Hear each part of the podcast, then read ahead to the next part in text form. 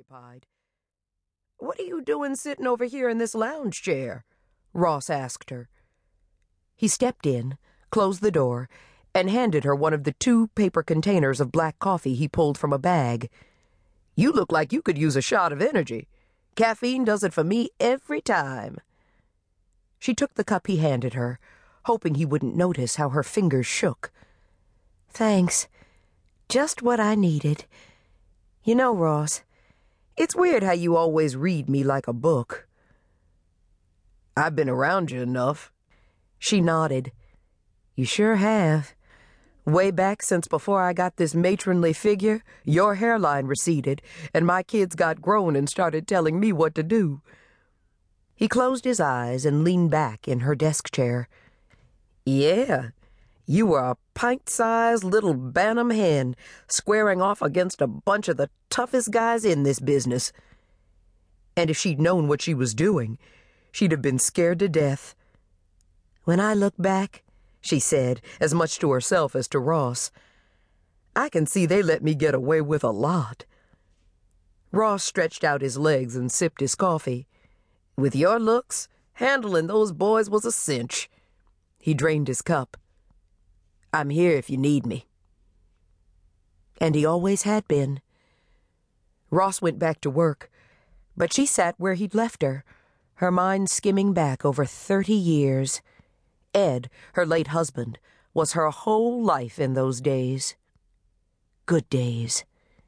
They had done everything themselves, from preparing the copy, typing and photographing it, making the printing plates, taking them to the printer, and distributing the paper to newsstands. Their struggles to build the paper's readership, pay their staff, and make ends meet at home hadn't seemed so tough when they were going through it. Mostly because they'd had each other. She and Ed would come home wiped out. But he'd tell her that all he needed for rejuvenation was her hand touching his, a glance at her soft brown eyes with their twinkling lights, the touch of her full pouting lips. He'd stroke her cheeks and tell her he loved her, her chocolate brown skin and her belly when it was big with their children.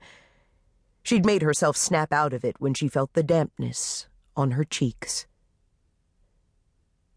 As she'd promised herself, Marge left her office at five, and a half an hour later wandered around her house, trying to figure out what to do with the time. Finally, she sat in the old fashioned swing on her back porch and watched the sun through the leaves of her pecan tree.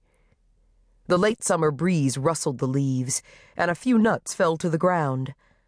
But the sun just hung there, a big red disk staring at her through the tree leaves. She stared back at it. Like the newspaper, her garden was one of her genuine sources of pleasure.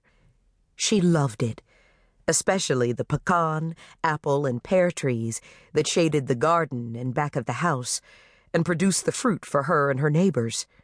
Occasionally, Sharon, the youngest of her three children, would stop by for apples and pecans. Looking at her beloved garden did nothing to relieve the disquiet that had plagued Marge most of the day. It wasn't cold, or even very cool, but a chill snaked through her as the sun finally slipped out of sight. She wasn't superstitious, and she didn't believe in occult phenomena.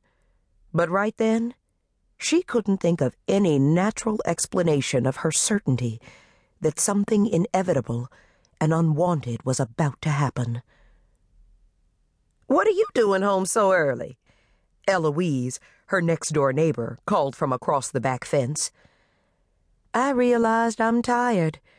You ever been so tired you suddenly didn't care about anything? A tall woman with smooth, dark, and velvety skin, braided hair, and large, square hips, like the Hottentot people from which she obviously descended. Eloise was, to say the least, an impressive figure. She rested her forearms on top of the fence, making a cushion for her chin. Not even your paper? You don't even care about that? Something tells me you in the dumps.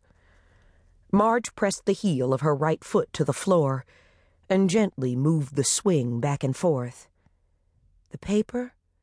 Yeah, sure I care about